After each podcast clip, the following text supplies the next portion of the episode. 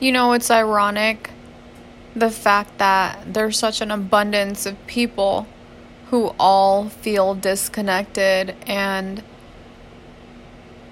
like lonely or sad about something and they don't express how they feel and their feelings or um, thoughts usually force them into isolation or like lower vibrational consciousness, if you will.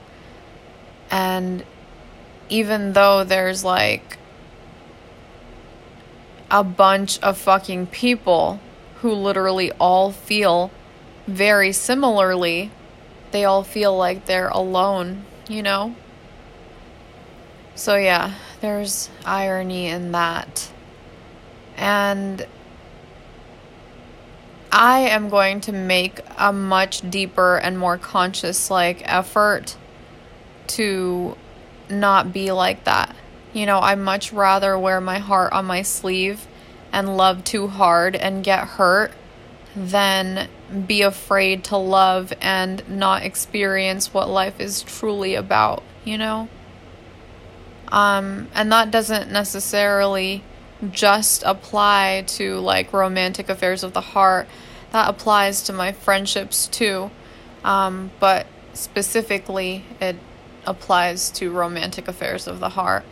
And I just don't want to make decisions that will eliminate the chances of like me actually running into love, you know? Um, I'm really working on healing myself every single day so that when real love does find me that I'm open to receiving it, you know? Cuz I don't think there's anything more that I actually want in the world like personally, not for my global like goals, but for my personal like life. There's nothing more that I want than like a connection that means everything to me that is like super duper deep and fulfilling in every aspect of that statement. Like love gives life color, you know? I feel like those who do not love live life in black and white.